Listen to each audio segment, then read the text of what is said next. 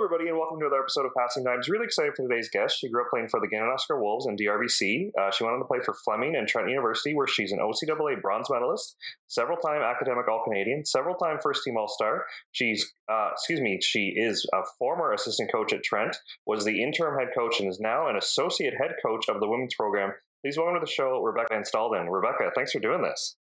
Thanks so much for having me on. I'm really excited. So I think people who know you and recognize your last name would say, yeah, that's a volleyball family because obviously you and your siblings all played post secondary. Uh, your sister went into officiating. Your dad's an official. Uh, you and your brother are both coaching at a post secondary level. But uh, for those who may not know you as well, just take me from the start. Was it just only volleyball from the start, and you guys are a volleyball family, or were you playing other sports growing up? So I was actually a soccer player for most of my childhood. Um, I don't know if that's the Dutch side of my my family coming through and playing playing the game as as Europe might call it. Um, but it really was my brother. Actually, in high school, he didn't make the soccer team or decided to not like play the, play the soccer team and joined the high school volleyball team. And then the following year, they were like, "Oh, hey, there's this club team in Orono. You should like go down and try out." So he and his buddy and my dad drove down, and he ended up starting and with Ganaraska Wolves first. And I kind of grew up watching him play. And it was one of those monkey see, monkey do kind of situations. And um, I think compared to a lot of athletes these days, I had a, quite a late start. I didn't start playing club volleyball till grade 10. And um, yeah, so then I went through and played the rest of high school. And as soon as I graduated, my sister started playing club volleyball. So my dad basically had nine years straight of driving around Peterborough and the kind of surrounding area to get us to practices two to three times a week for nine years straight. Nice, nice. And I think uh, not a lot of people recognize Ganaraska Wolves maybe now, but that's where Dustin Reed and his brother Daryl played. I think even Steve Brinkman might have played a couple years there before going to Durham Attack. So uh, I don't think your year was the last year. Maybe it was your sister Jess was there. But uh, just tell us about that club because, like I said, I don't think people would know it currently, but it definitely was a top club in its day.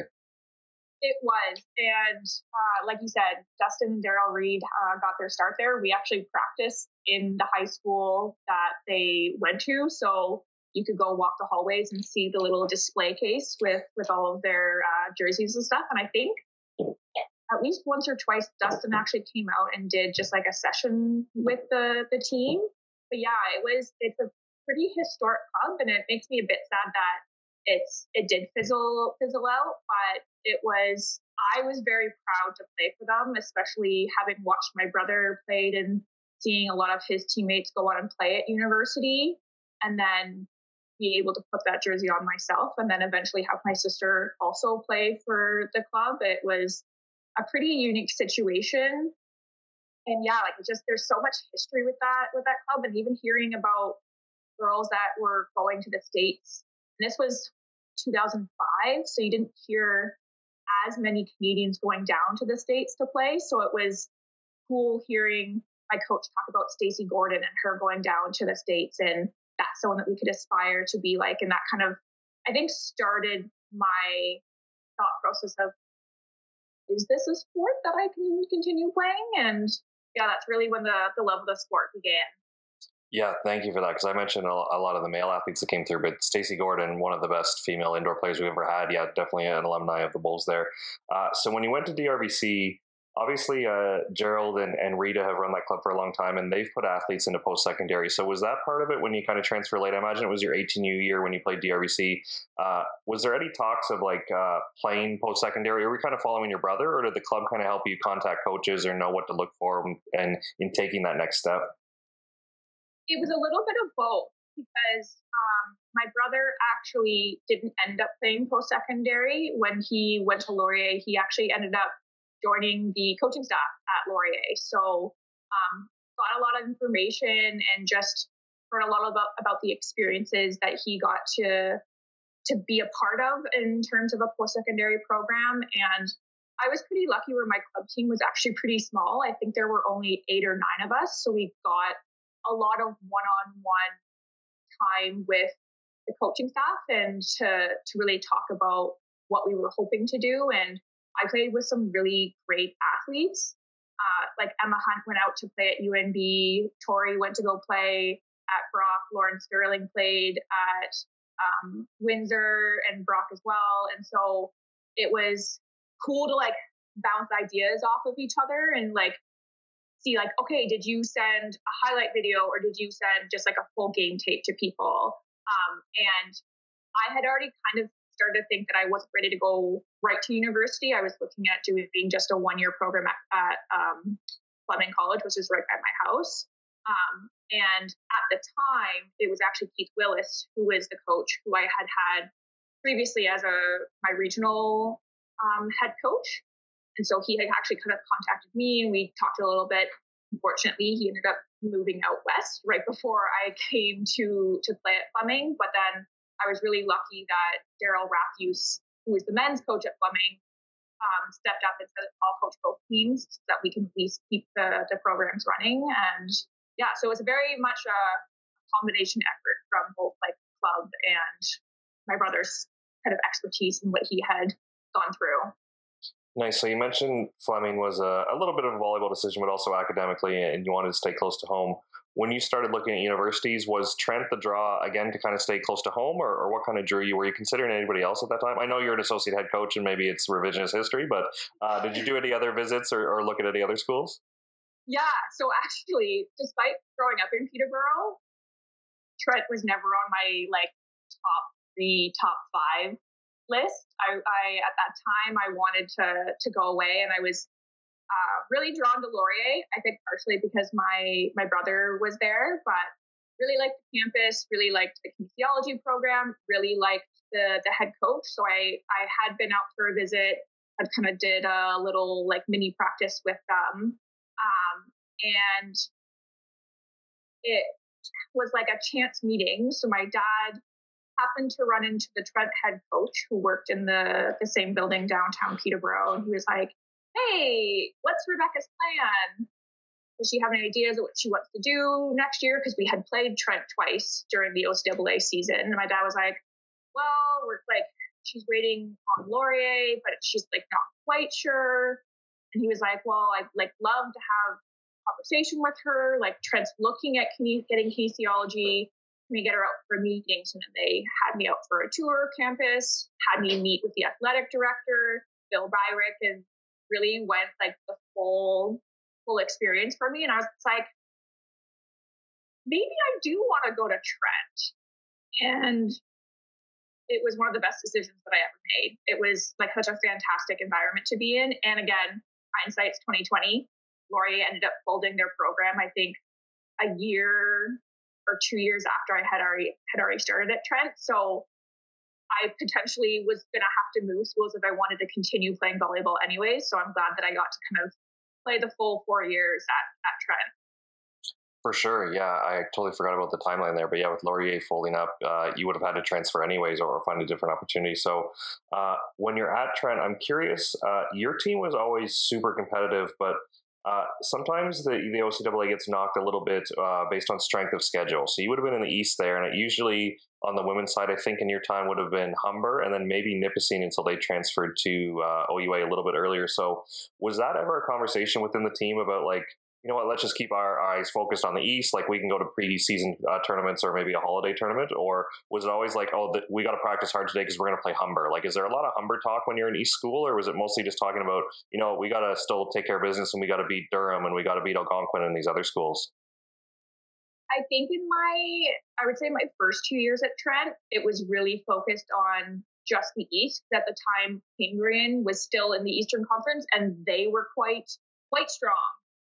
Durham was coming down a little bit. So they, I would say they were more or less middle of the pack and Algonquin was kind of in there too. So it was really, we wanted to focus on finishing in that one, two spot so that we automatically qualified for provincials um, and got ourselves kind of a higher seed so then we could be in like the right side of the bracket. Felt like we were always facing Humber at some point during the the play the playoff schedule, which you don't want that as your first game.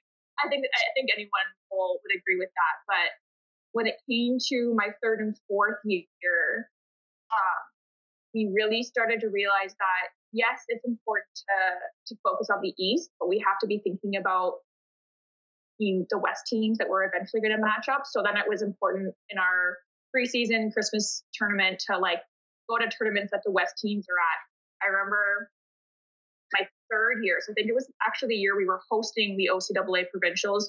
We had Humber come over the Christmas break to come play an exhibition game. It was good for them because they had never played in our gym first. They wanted to come see what the gym was like. And we wanted to play Humber because Humber's the best. Well, we ended up beating them in five. And I don't think people ever actually found out about the results because Humber got a little hush hush about it, but we were blasting it on like Facebook and Twitter because that was the big social yeah. medias of of the day. Um, yeah, it was definitely like third, fourth year that it was like we really started to focus on like what are our steps? It's not just like one step finish top of the East. It's like finish top of the East, and then we have to come in prepared for for provincials. And I I still think about that semifinal versus Humber my my very last year. We we came out kind of surprised them in the first set and, and took it, and then second set was very back and forth, and they just they hit that extra gear. And I remember talking to Chris Wilkins after the game, and he was like, "That's the first time we've been nervous in a very long time."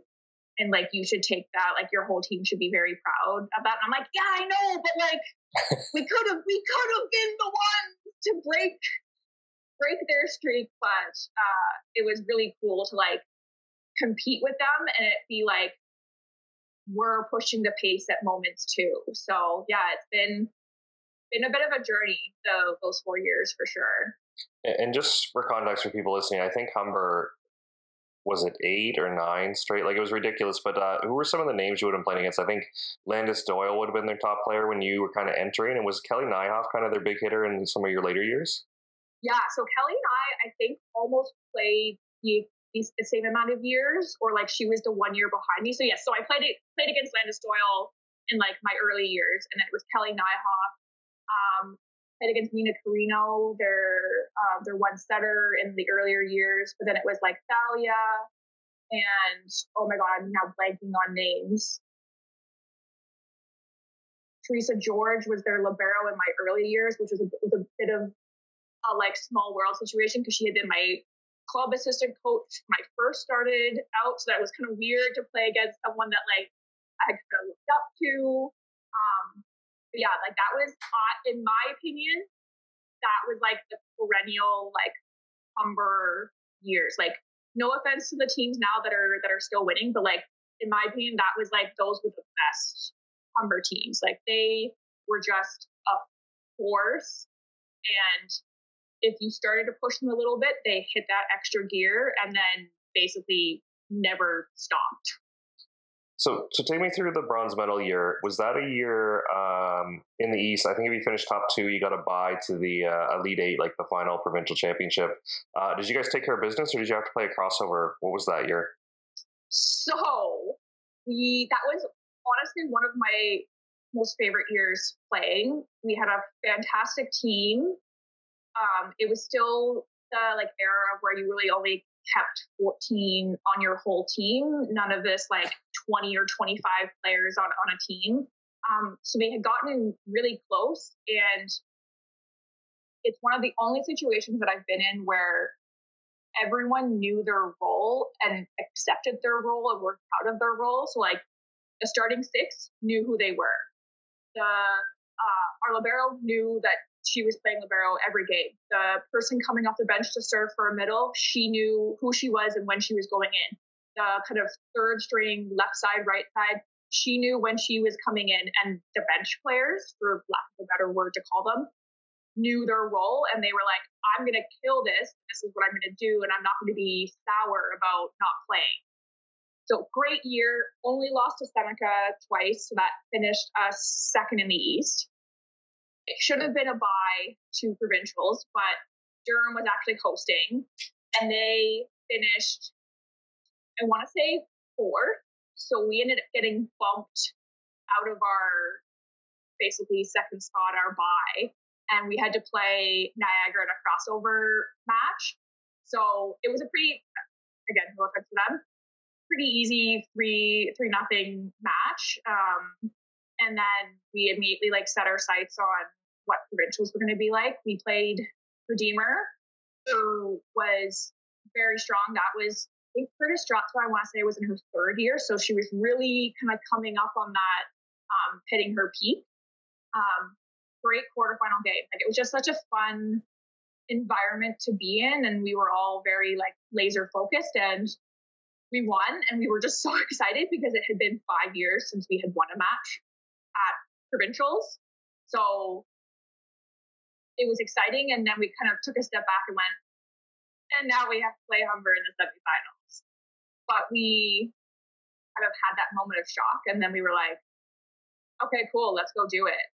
Like, if, if someone's going to beat Humber, like, why shouldn't it be us? And like I said, we came out like all cylinders firing, like really surprised them in the first set and won really a battle in the second set, and then they just hit that extra gear and, and uh, I don't want to say walked away with the third and fourth set, but they they showed that they were the team to to really beat. And then so this was still back to our bronze era. So then we had to play an extra match to to even just qualify for bronze. So I ended up playing Georgian, who, in my opinion, was I think Trent's like biggest competitor my four years of playing. They we just always had like epic matches and like they were never like quick easy three three oh matches. It was like let's play for two and a half hours because like we don't have anything better to do today. And instead, we kind of came out and we were like, we deserve to be in this bronze medal game. So we came out, took care of business. 3 0, like make it quick, like make it quick and easy, and like let's get some rest time and, and go in and, and play that bronze medal game. To which we then played Redeemer again, and it was kind of like, oh, we've already we've already played them. Like this should be easy. But we end up dropping the first set, and we all kind of look at each other and go, right, we we need to come out and compete. Like they earned their spot to be in the bronze medal game, so we have we have to compete. Like they're not just going to give it to us. And it was fantastic, and it was like super cool to have my family there watching, and and because it was still like close, so we had actually I think there were a ton of families there watching, and it was just it was such a cool culmination of events, both like personally as like my last OCAA game ever, but also I had a pretty large uh, rookie class. So like for us to go through four years of like not winning matches at at the provincials to then winning bronze, it was just like icing on the cake. And I remember I did an interview afterwards and like completely blacked out. Like I could not tell you how I managed to like form sentences, and I'm pretty sure I think I have a copy of it somewhere. I'm like yelling because I like don't, my brain's like not functioning. So I'm like yelling my answers back at the lady. Um, but one thing I'm like very proud of that tournament is that I was named an OCAA championship all star. And so to be the only person that wasn't in the gold medal game to, to get that award was again, like icing on the cake of like a great varsity career and yeah, so just a, kind of a whirlwind of a of a tournament for sure. Yeah, you mentioned uh, what we call in Ontario, like the backdoor bronze, where for anyone not familiar, it basically turns the the downside of the bracket into a double elimination. So anyone who loses their quarter still has to play.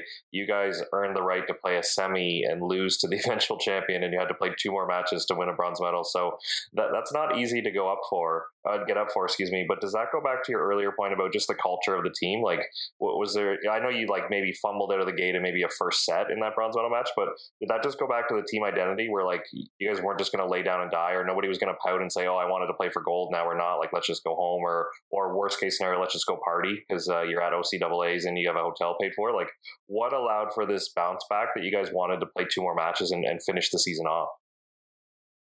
I think part of it was like just losing to Humber. Like we were so like mentally in the zone and then to not get the result that we were really like working towards we I remember like coach being like, oh, like take the evening to be sad, but like first thing like tomorrow morning, like we come in and like we're ready to to play play Georgian in like the bronze semi. But like we had played the eight o'clock match on the Friday night, and then we had to play and then again like 10 a.m. I think the very next morning. So we had like a really short turnaround, and I think I I vividly remember him like leaving the room, like the coaching staff leaving the room, and all us looking at each other like, yeah, we're pissed, but like now we're gonna like take this like anger and like energy and like turned into like walking over Georgian and like we're getting to that bronze game and like we're beating whoever we're gonna face there because this is too special of a group to like be like, oh, we lost the Humber and like we don't like we can't do anything about it and like we're sad. It was like, no, we're pissed and like now we're gonna go like our goal now changes.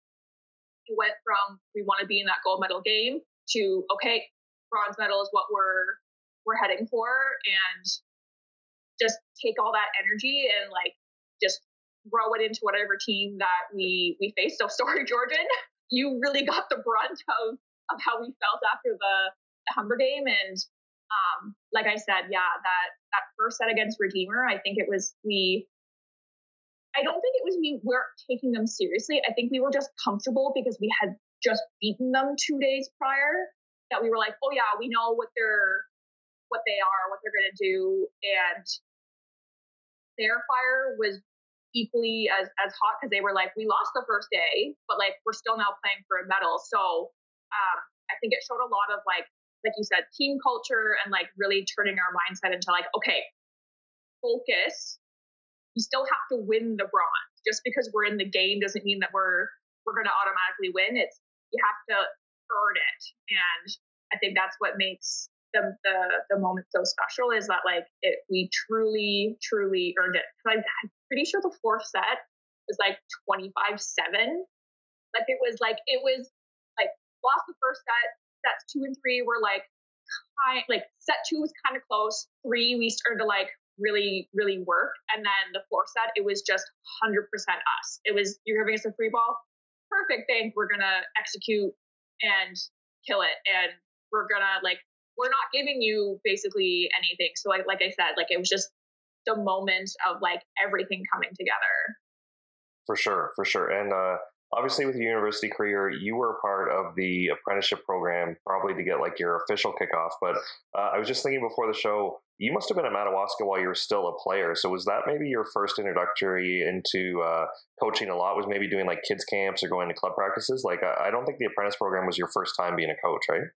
No. So, um, Peterborough, when I first started, was just really starting to, to develop their their club, Peterborough Thunder, and it just happened that their club practices fell on the same nights that we practiced, so it was hard to to be able to get out and learn how to coach or like just kind of like jump in. So uh, I very much got my my first experience of coaching through Madawaska, and um, that's one of the reasons why I look forward to it every single year is that that's when I got to to view the game from from the other the other side of things and um, it kept me coming back every single year and it was fun I, I definitely started with the the younger kids. I think I was coaching the like 13 year olds and I was like, oh, how long have you been playing club? They're like, oh, three years already or two years. And I was like, I wasn't even thinking about club when I was your age. So this is just how much the game has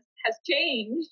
Um, and then kind of working working my way up into kind of the like grade nine, grade ten girls, and then eventually working in the the top girl section was a really big accomplishment for me because that's where I saw not the best coaches, but like coaches who like really got it and, and got to give that like real technical feedback and um, but it was fun because I got to see the athletes that I coached in like the younger years kind of like follow me. So I like still got to see athletes coming back every year and being like, "Oh, hi back, like how are you? Like, oh, what what cabin are you coaching in?" And it really helped me solidify like my coaching style and I I want to develop that relationship with with athletes and I want them especially at the university level that like if they're ever going through something that's not volleyball related that they can come to me and we can have that conversation cuz I've been through university and uh, I have kind of life experiences. So having that relationship to to fall back on when they do need help, and I definitely saw that this year, and even I would say the last couple years, especially the COVID year, it really changed the world and changed kind of the way that volleyball operated. So um, I'm very thankful for the number of years I've been at Madawaska now, which I realize is half my life, which is kind of aging myself. Um, so, how soon after you graduated from Trent did you join the coaching staff? Was it right away, or did you take a few years away from the program? So, I actually, I did join the coaching staff right away. Um, I wasn't in school, but I was still in Peterborough, and so I wanted to kind of get my my coaching start. Looking back, maybe wasn't the right decision. It was a struggle to try and coach my teammates that I had just played with because there was only two of us that ended up graduating that year. So it was basically my entire team was back with a handful of new first years. So um, that is, I kind of want to say my like volleyball career that I I do wish I had taken a different route because it just it very much changed the relationships that I had with my teammates because I was trying to be I was trying to be an assistant coach and they didn't quite get that. So I only did that for a year. And then I ended up moving away for school for two years. And then when I came back to Peterborough, um, that's actually when Craig Barclay, who um, was the new head coach of the women's program at Trent, had reached out and said, one assistant coach that's pregnant, one that's trying to finish her master's, so I'm going to be without an assistant coach. Are you interested in kind of coming coming back and getting into the coaching game? And I said yes, and now here I am six years later. For sure, for sure. Yeah, that's so interesting. Like it is tough coaching people that you were a teammates with because the relationship definitely changes. So good for you to take that little bit of a break. So when you first joined uh, Craig's coaching staff, um, you, can be honest. Did you have goals of being a head coach, or were you just such a competitor that you just wanted to be involved somehow? Like you, I'm sure you were. Every job you had was the best job, but were you look, looking long term to be like, I want to lead this program someday? No, like not like it wasn't even a, a thought in my head. I it was more I want to be part of a coaching staff that's now in the OUA because the team had um, just made the, tr- the, transition from being in the OCAA to the OUA. They had just, I think they had just finished their first season when I came in, and so that was kind of the goal. Is I wanted to um, to be in like the top league in in Ontario and um, get to experience that side of thing. And I was really thankful for Craig.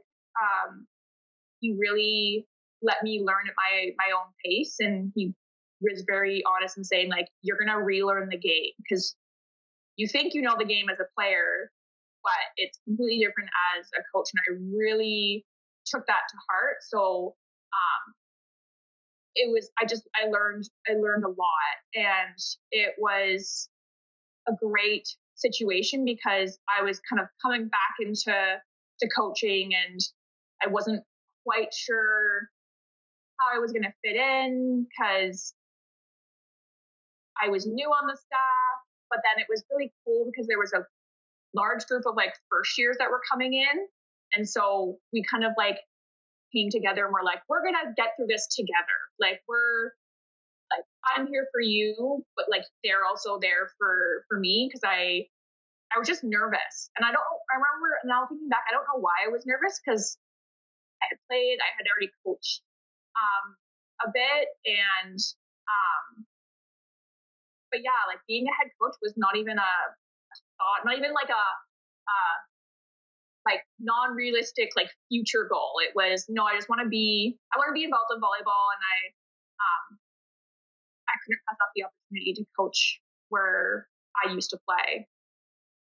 Now, I think that's something that all former athletes have to get over when they get into coaching. But I'm wondering, do you have any specific examples? So obviously, uh, you're like a primary receiver, you're an outside hitter. Was it something as simple as like I've never thought about the routes middles have to do in transition? Like, was it stuff like that, or was there anything like even more simply that you that you can admit on the internet here that you're kind of like, wow, I've never thought of it that way, and now I'm trying to instruct somebody to do it. Like, what were some things that caught your brain where you're kind of like, I've never broke this down before?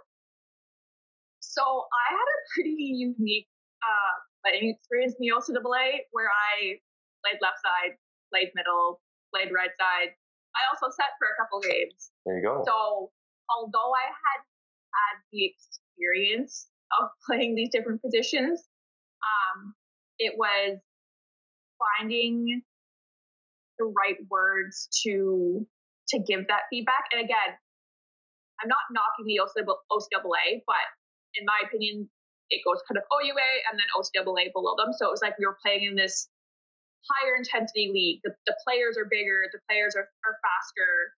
And again, we're a smaller university coming in to play against McMaster, U of T, Queens, these teams that have like played for just have these traditions and have played for so long. So it was figuring out how to to help the athletes and help them along their like skill development while like not being quite sure how to explain to run a step because I can do it, but I don't quite know how to like break it down or telling the setter um, how to change the tempo of their sets or where the ball should be falling um, along the net in terms of a, a 30 versus uh, like shoot to the outside. So it was just the like little small small details that um, I could like okay yeah I can picture myself doing it but now how do I tell my athlete how to do it themselves? So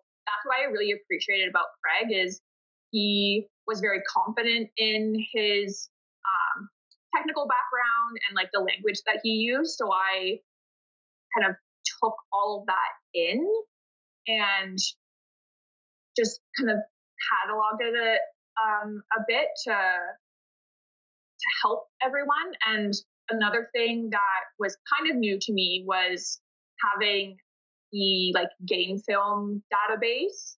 So a lot of times I would just like go and watch games, not necessarily our own games, but like watch McMaster play U of T or Western play Queens and just like watch these top level teams and just see what their athletes are were doing and then try to figure out how can I tell my athletes like this is what we should be aspiring to be and this is how we're going to to get there. So I watched a lot of game film that year. And I'm sure it's not where you want it to be. Like you're a competitor and you're going to keep pushing this. But when you look back at when Trent joined the league, um, you guys weren't an expansion team, right? You went from the OCAA to the OUA. But what were some things that needed to happen for you guys to feel like you were like competitive? Because it doesn't happen right away. And as you mentioned, like there there is a discrepancy in the level. Like let's just be honest. Um, so the game's faster. Some of the athletes are bigger. What were some other things you had to get used to, or how do you train your team to get used to the speed? Is it just an experience thing, or how do you guys felt like you closed the gap where everyone's kind of uncomfortable or nervous to now you start winning sets or you push matches or you start taking down more matches, like little things like that?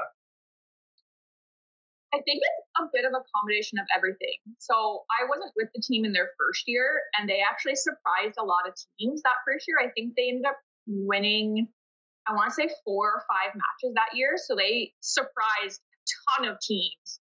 And then we had a little bit of a letdown the the second year, and I think a big of piece of that was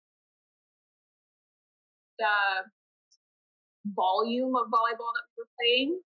We were practicing five days a week, plus matches on top of that. So it was a lot of the girls just getting used to like the volume of volleyball that we needed to that we were going to play, which in turn meant that they needed to be in the gym and be doing the strength and conditioning program. And I think there was like a two year period where some people were really dedicated to it and others were like oh yeah i'm doing this because coach tells me that i have to to go and do it and so once we kind of got buy-in on the strength and conditioning program i saw a big difference in maybe not the number of matches that we were winning but the number of matches that we were pushing to five sets and it was purely because we weren't outworking the other teams necessarily, but we were outlasting them. So we were able to push and like win that really close set and then maybe lose the next set 25-16. But then the next set it would be like, oh, we're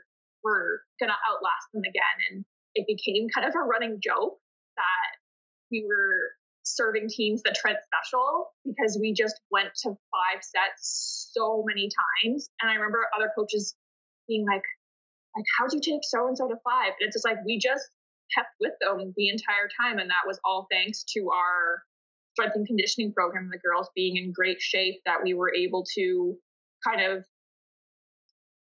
keep up in rallies where, yeah, we're going to defend and maybe we're not absolutely killing the ball, but like we're going to force you to make the the mistake and we're just going to keep ourselves in the rally and that you have to go for that extra hard shot or I'm going to uh, go for that hard line shot and swing it out the court. And oh, hey, hey, we won the point. Great. We're going to go right back to the service line and we're ready to serve right away. Where the other team is like, okay, winded, like we need a second to catch our breath. Where we're like, no, we're ready to to go right away.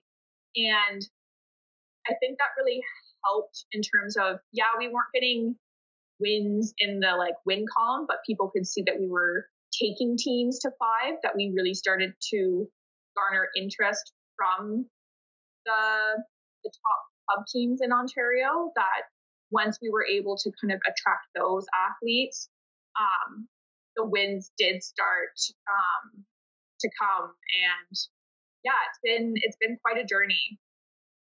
And, and yeah, just to follow your journey one more step, um, Rusty steps aside this year, and you get named the interim head coach.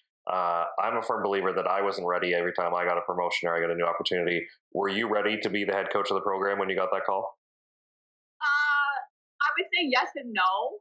Um, I had really taken on um, quite a few responsibilities when Rusty had came to into the program, and it was a really nice nice partnership. And so I was familiar with doing um, a lot of the things like a head coach would be would be doing, but to now be the person that was making the lineup decisions and having to have those hard conversations with athletes and saying, you know what, you're not you're not starting and and this is what you need to to do or an athlete that's going through some mental mental mental health uh, situations and needing to take time off that it was it was a lot I'm kind of thankful that it happened over Christmas break because it gave me a little bit of time to get things organized, aka get practice plans already drawn up for when I uh, when we came back in January because we had a very quick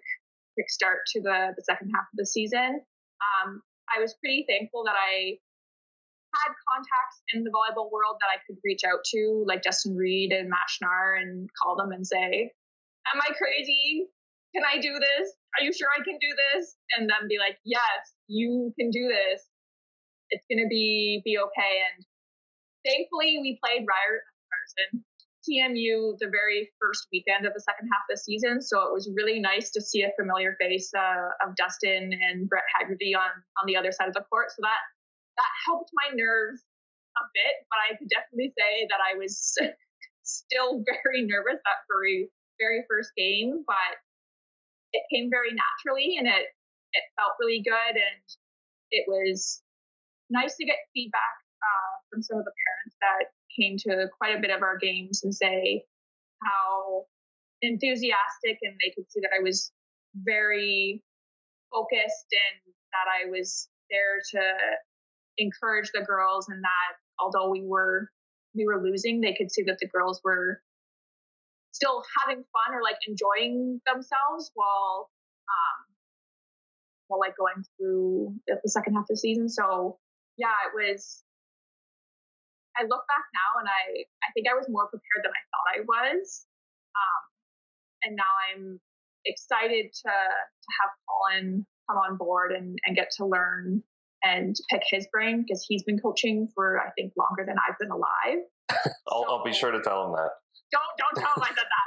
Um, but yeah, I'm just I'm really excited now to just to learn from him. And like a big thing I said to him is I really want to learn more about like true like seasonal planning. Um, that was just never a thing I was I was part of as an assistant coach. And yes, I took the NCCP course like eight years ago about seasonal planning, but it's very different when it comes to the, the OUA level. And Colin has experience with that. So that's one thing I'm really looking forward to um, getting to be a part of and, and learn more about. Yeah, before we, we jump into that uh, new role, uh, you're you're an OCAA medalist, you're you're an All Canadian, you're an All Star. Where does that first win as a head coach in the OUA uh, go on your list of volleyball accomplishments? Honestly, I told this, I said this to my assistant coach. It probably ranks number one. It it was just a, such a cool match to be a part of. One, it was two female head coaches uh, coaching against one another because we were playing RMC and uh, Joey there. Um, but yeah, it was just again classic Trent. We go five because why not? But cool to like yes, I was there to like provide technical feedback and to, to, to guide them and to call the timeouts and all this stuff. But like, it was really cool to see the girls really take control of the team because that was one match where we basically like went back and forth. It was Trent wins, RMC wins, Trent wins, RMC wins.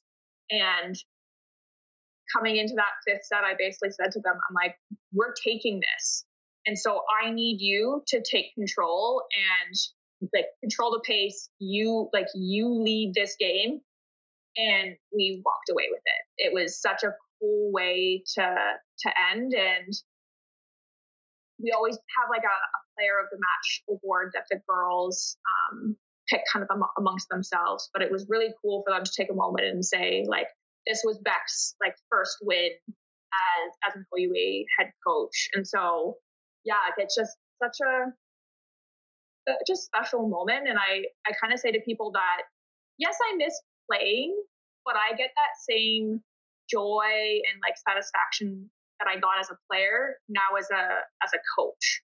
And so that's why I would say like, yeah, that that first win, like it definitely it ranks up there. I would say the second match that we played that we won also against RMC also ranks up there because we had to pull the good old reverse sweep and also play and like both matches were each like they were over two hours, both matches. And so like we grinded through it. So yeah, both those matches are, are definitely they're up there on my list. Nice, nice, very cool. So uh, new role, you're an associate head coach with friend of the show, Colin Walker. Um, obviously it, it's very challenging, uh, not only time wise to coach two programs in the OUA, but even the schedule doesn't allow it because I believe you guys are going to be in two places at once. So, uh, have you and Coach Walker kind of talked down, because, uh, talked about uh, your role and how you're going to help out? Because uh, you're going to be in that first chair a few times this year, right? Yeah, yeah, we've we've had uh, some really great conversations, some very long conversations because we have we have lots to to talk about, but. Um, we're pretty lucky that Colin's retired, and so he he has that time to be able to to dedicate to both teams, and it's nice because he has um I call it like programming that he's already established with the the men's team that he's looking at, at bringing over to the to the women's team because these are all all things that I really wanted to try and implement with the team, but only being a part time position and, and working in a hospital, I don't necessarily have the time to sit down and, and create a program and create the infrastructure for it and then actually go and implement it. So um, yeah, we've had lots of lots of really good talks and it was nice that we were we were both able to get out to the OVA provincials and, and do some scouting there and be able to kind of um, one help because he was trying to watch both the boys and the girls side playing um, and that was actually the first time I've ever gone to an OVA event as a as a head coach to actually do recruiting. Um, so it was really nice to kind of lean on him for a little bit of a advice and like, how does this work? Can I go up and just talk to them? Do I do I need someone there, or how does it all how does it all work? But yeah, it'll be interesting this season with um, him doing both programs and like you said, there's think it's two different weekends where the men and the women from Trent are playing in two different places. So um, it'll be a uh, a different kind of vibe, I, I think, because um, we do have different approaches to our, our coaching style, but I think that they're they're really going to to mesh well together, and so it'll just be lots of communication leading up to those weekends to make sure that um, we're both kind of on the same page of, of how we want the, the weekend to go. Thankfully, they're not until second semester, so I feel like we can we can figure out how we we work together first semester, and then we can kind of break off a little bit second semester. Nice, nice. So uh, just to wrap it up here, you had a great playing career. You're on your way to having a great coaching career, and it's exciting to follow your journey here. But uh, one tradition we've built into the show is just a funny or unique story that would have happened to somebody. So I'm sure uh, because volleyball's so great, something odd happened along the way. And I was hoping you could share a funny story before we let you go. So this is actually from my last year. It is uh, a crossover game that we had to play in order to make it to provincials. Like I had mentioned earlier, although we finished second and should have gone straight to the OCAA provincials, Durham didn't finish in the first position, so they kind of knocked us out, and we had to play our crossover. So we're hosting Niagara. It's uh, I think Saturday of beginning of the reading week, so we literally no fans. It's just like families that are there because all the students have gone home for for reading break. We're warming up, everything's good, clock's going, and as I'm as I'm warming up, I'm like, seeing any referees and having been a referee myself through high school, I know most of like the local Peter, Peterborough referees. And so I'm like, oh, this is, this is a bit odd. And then all of a sudden the warm up clock stops and our coach goes, hey, we're just to like head into the change room for a bit. And so we're all like looking at each other like, what's going on?